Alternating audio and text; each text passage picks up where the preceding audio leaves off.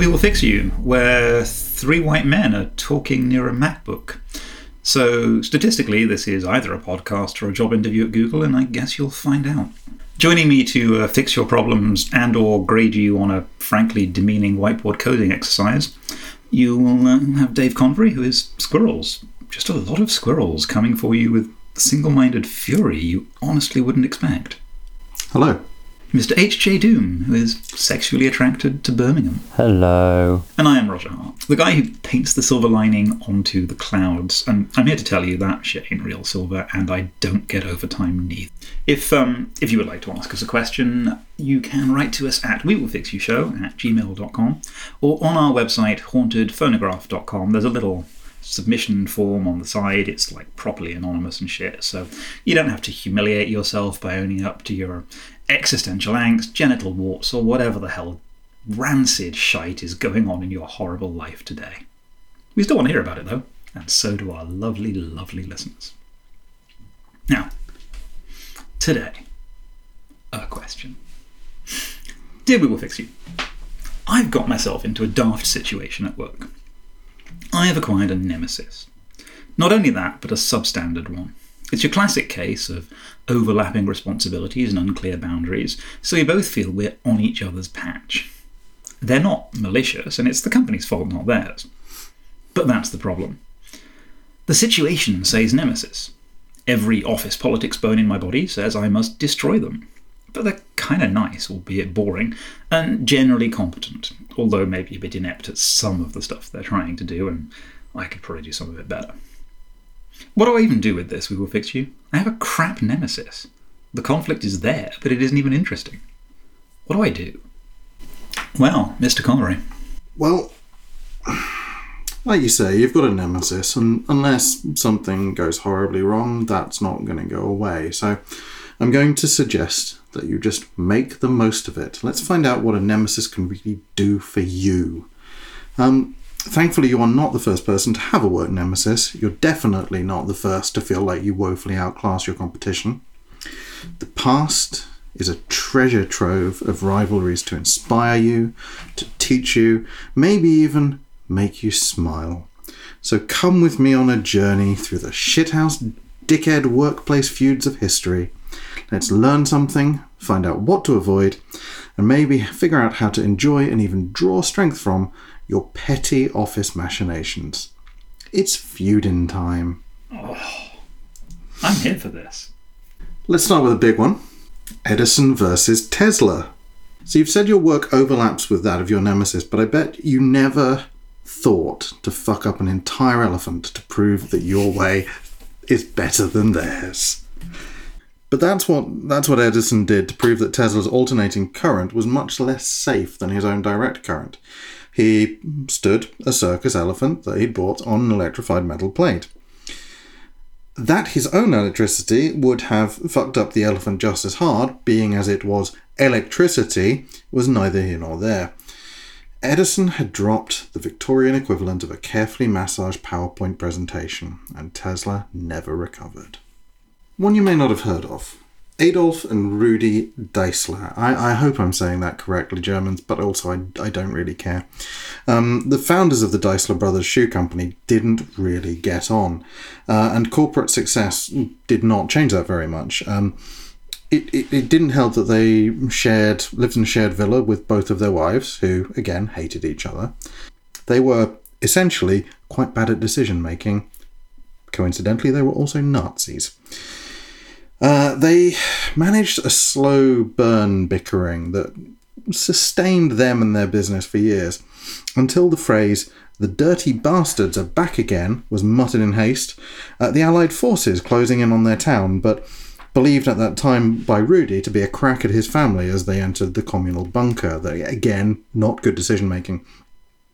This drove the wedge in so deeply that it, it frankly couldn't be unwedged, and later Rudi was sent to the front to fight the Allies, and uh, AD, of course, immediately sold him out to the Allies, rebuilding the company in Rudi's absence uh, by selling shoes to GIs as the war wound down and Rudi languished as a prisoner of war.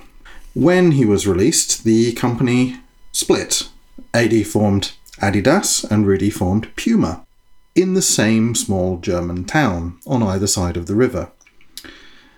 The entire town picked sides in this. There are reports of people checking what shoes the other person was wearing before talking to them. The, the, the, town was referred to as the bent neck town from people doing this. And this is amazing because it forces you to picture an entire town of war weary mid century Germans as being as heavily invested in what fucking sneakers everyone is wearing as the average 14 year old boy. When they died, Adi and Rudy were buried at opposite ends of the same cemetery.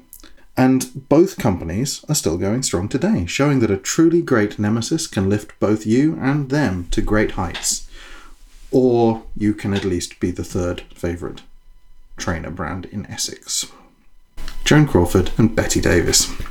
Sometimes a feud is just too long and messy to fully untangle, but these two were professional rivals, their feud lasted decades, and now it's impossible to think of one without immediately referring to the other. So it didn't do their careers much harm while other starlets of the early film era started fading away.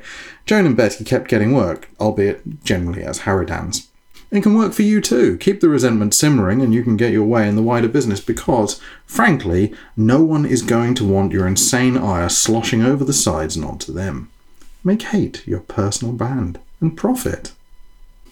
The entirety of the Beach Boys. Firstly, never allow me to pass up the opportunity to point out that Mike Love is a suppurating, puckered hole of a man.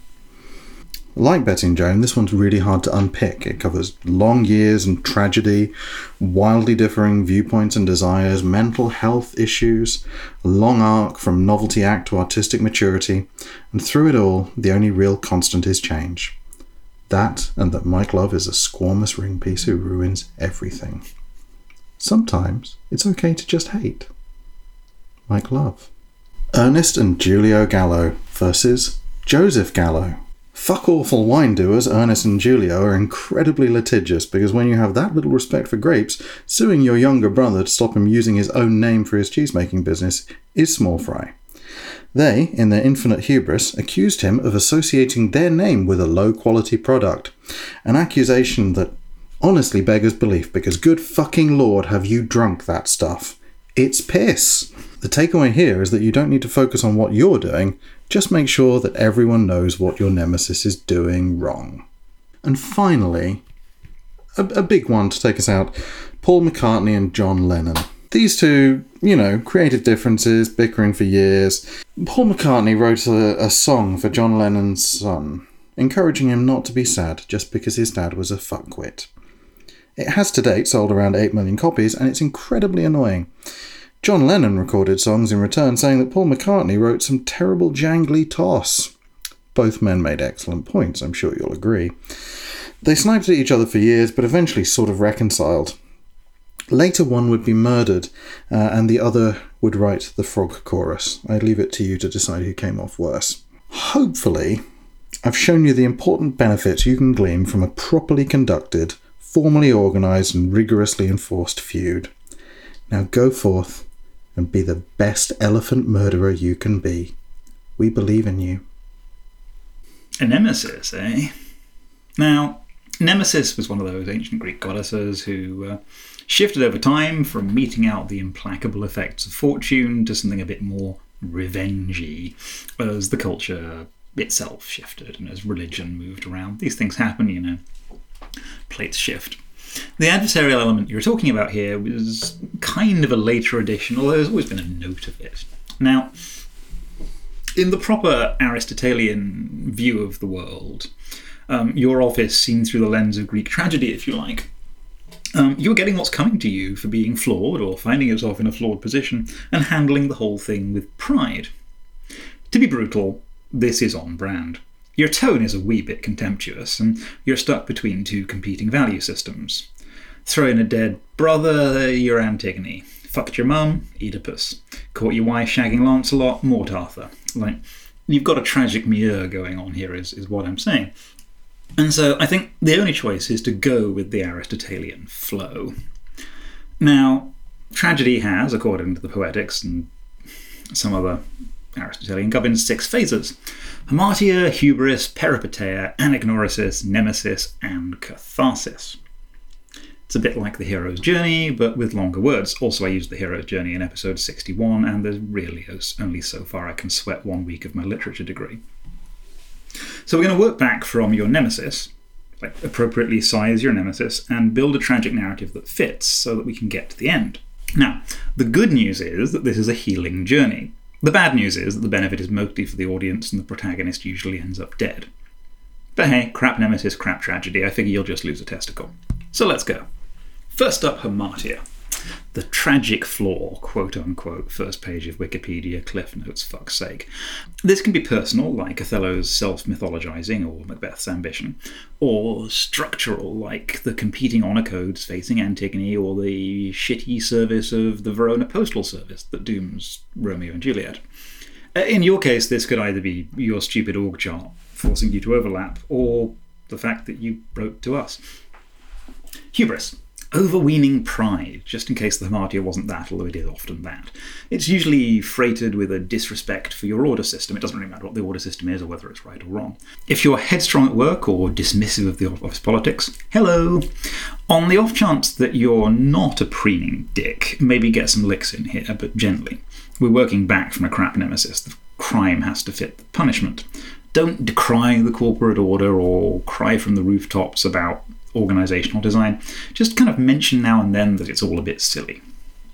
This will then lead you into peripeteia, an exciting reversal of fate, a kind of a moment of, of reversal, often leaving the protagonist downtrodden. So this could be, uh, and classically, narratively, it would be the first time you find out about that over- organizational overlap. Um, but just in case, I, just play it safe. You need to make sure that you have some kind of sudden change of circumstance so maybe volunteer for a project that deep down you know is going to be shitty, or get yourself hauled in front of HR for your browser history. Crap nemesis, again, so nothing too harsh. Keep it beige and missionary, no leather or goats. That'll take you through to the anagnorisis. The twist, if you like, or a big moment of discovery. Uh, for extra points, and remember, Aristotle thought it was all about didactic pity, about the audience coming to a kind of fear and awe. Um, for, for these extra points, remember that anagnorisis comes before the kind of the fall, a fall that's made all the crunchier for knowing it was coming and couldn't be avoided. The whole the whole point is the realization as you as you slip off the cliff. This this is also the, the absolute core of Camus' myth of Sisyphus, um, having to carry on with the tragic progression after your moment of awareness, a, a grim reflexive horror that just makes your suffering more piquant. It's rich with ironies and represents you seeing yourself clearly but being unable to swerve in time to change. Um, like, you know, you've watched The Good Place, right? And just, just, just having to watch it unfold, which you're doing now after you realised just enough to write to someone, but you wrote to us. You dick. Anyway, Anagnorisis is pretty much in the bag. You're on the podcast.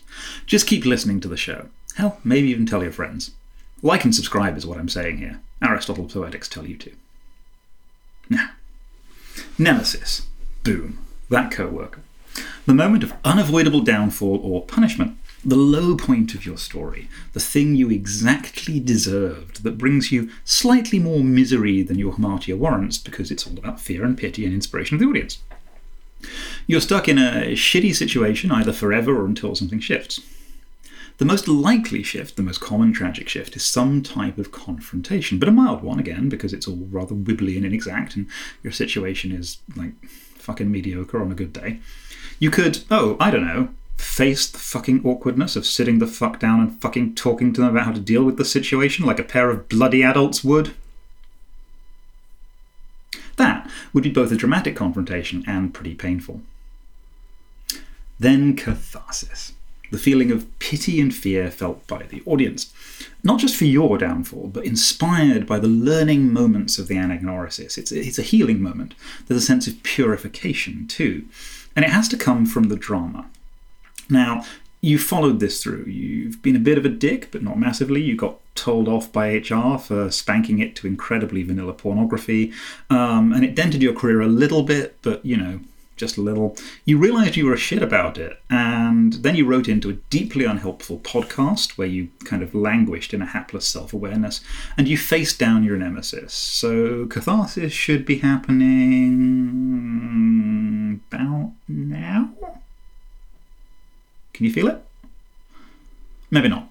You should probably be very slightly miserable and or getting a little bit maimed. The audience, though, they should be feeling mid level fear, traces of pity, possibly a little relief, all by learning from you being a bit rubbish at work and having to live with it. How about it, listeners?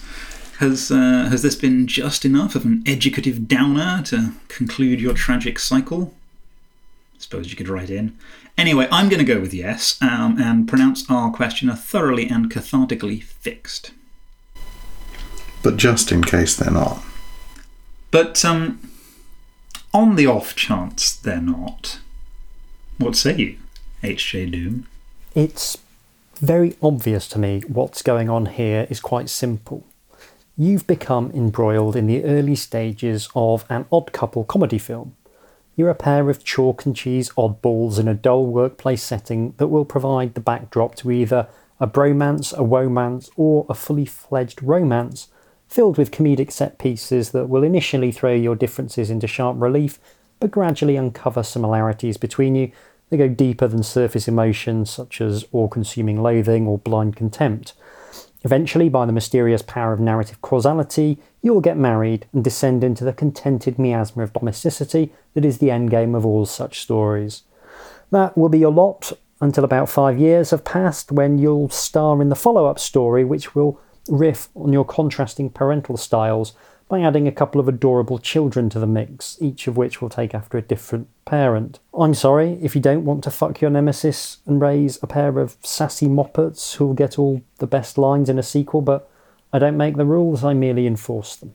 Having established that you have absolutely no choice in the matter, the only advice I can really offer relates to getting this whole odd couple romantic comedy phase of your life over as quickly and comparatively painlessly as possible. We're all busy people after all, and a period of anarchic fun filled with repartee, mistaken identities, slapstick, and the odd brush with the law while disguised as your own aunt is the sort of thing that can be explained away easily enough in your 20s, but it starts to look like a drag on your CV once you've hit 35 or so, and being dead inside becomes a necessary precondition for higher level roles in most organisations. If taking time out of your career to have or raise children is detrimental, then taking time out from your career to go on a hair raising adventure that finishes with an improvised wedding on the deck of a fishing trawler is even worse. Capitalism has a tricky relationship with whimsy, especially when there's no money to be made from it, so it's as well to get this nonsense out of your system as quickly as possible. So, what we're going to try and do is get you through all three acts of your romance as fast as we can so that both you and your nemesis can go back to staring at computer screens, having meetings, answering emails, and all the other soulless pursuits mandated by your station and mine in this hellish enterprise we call society. So you're currently in Act 1, and the key thing here is to establish that you're very different people with adorable or maddening quirks. You're a neat freak, they frequently soil themselves in public, and so forth in order to get the most out of this contrast, you're going to have to be in close proximity. So it's vital that you get yourself put on the same project so everyone else can really see just how badly you mesh together. Gosh, your co workers will be thinking, these people are very different. One's a stickler for the rules, and the other recently set fire to a building. Surely putting them on the same team can only end badly. And in a way, they're sort of right, but in another way, they're also going to learn a little lesson about life, and isn't that nice? So, once you've done that, we need to take you both out of your element and raise the stakes. Now, your manager will doubtless have noticed a certain friction between you, and therefore it ought to be simplicity itself to anonymously suggest a team building exercise as the natural way to heal the divisions within the team. It's vitally important that this team building exercise should take place somewhere rife with comedic potential. So, a conference centre outside Swindon is bad. Anywhere inside the Arctic Circle is good. especially if you can go somewhere where you don't speak the language. Once you arrive in your exotic location, simply burn everyone's passports, destroy any survival gear within a five mile radius of the campsite, and get ready to learn an important lesson about life while getting into simply hilarious scrapes with a hungry polar bear. Through this madcap and only occasionally harrowing romp, you'll learn how your differences actually make you stronger as a team. Feelings of hate will, by the alchemy of shared adversity, turn into warmer feelings. One night, as you're burrowing into a decaying orca carcass for warmth, you'll realise that you've never felt so close to another human being or so hungry, and you'll kiss tenderly between dry heaves brought on by the smell of rotting blubber. Congratulations, you've entered Act 3, you've successfully navigated the plot for an odd couple romance, and you've found happiness in the most unlikely of places, running for your life from a crew of heavily armed seal poachers. Problem solved. Um, there is a small caveat which I'm required to include by law. Now, this process won't work if you both work in marketing for the simple reason science has demonstrated that it's physically impossible to make one marketer appealing in a narrative context, never mind two, unless the narrative arc consists entirely of them giving up on marketing and going to raise abandoned donkeys in the countryside. So, if you both work in marketing, then I'm afraid it's not Act One of a romantic comedy, it's Act One of a cautionary tale about working in marketing, which ends with one of you having a heart attack and the other opening a small bistro in a fashionable bit of London. And I'd get working on your homemade pasta recipes now if I were you, because if you don't, it'll be you that gets the heart attack, and we don't want that. Well, that's been educational and upsetting on more vectors than I can realistically model in my very tired brain. If you, dear listeners, are also tired, confused, anguished, we present a long distance, deeply helpful digital shoulder upon which to cry, and uh, you can reach us at we will fix you show at gmail.com or at hauntedphonograph.com, where there's a helpfully anonymous little question box. I mean, we will still judge you, we just won't know who you are. We're doing it now. I sprained my judging muscle.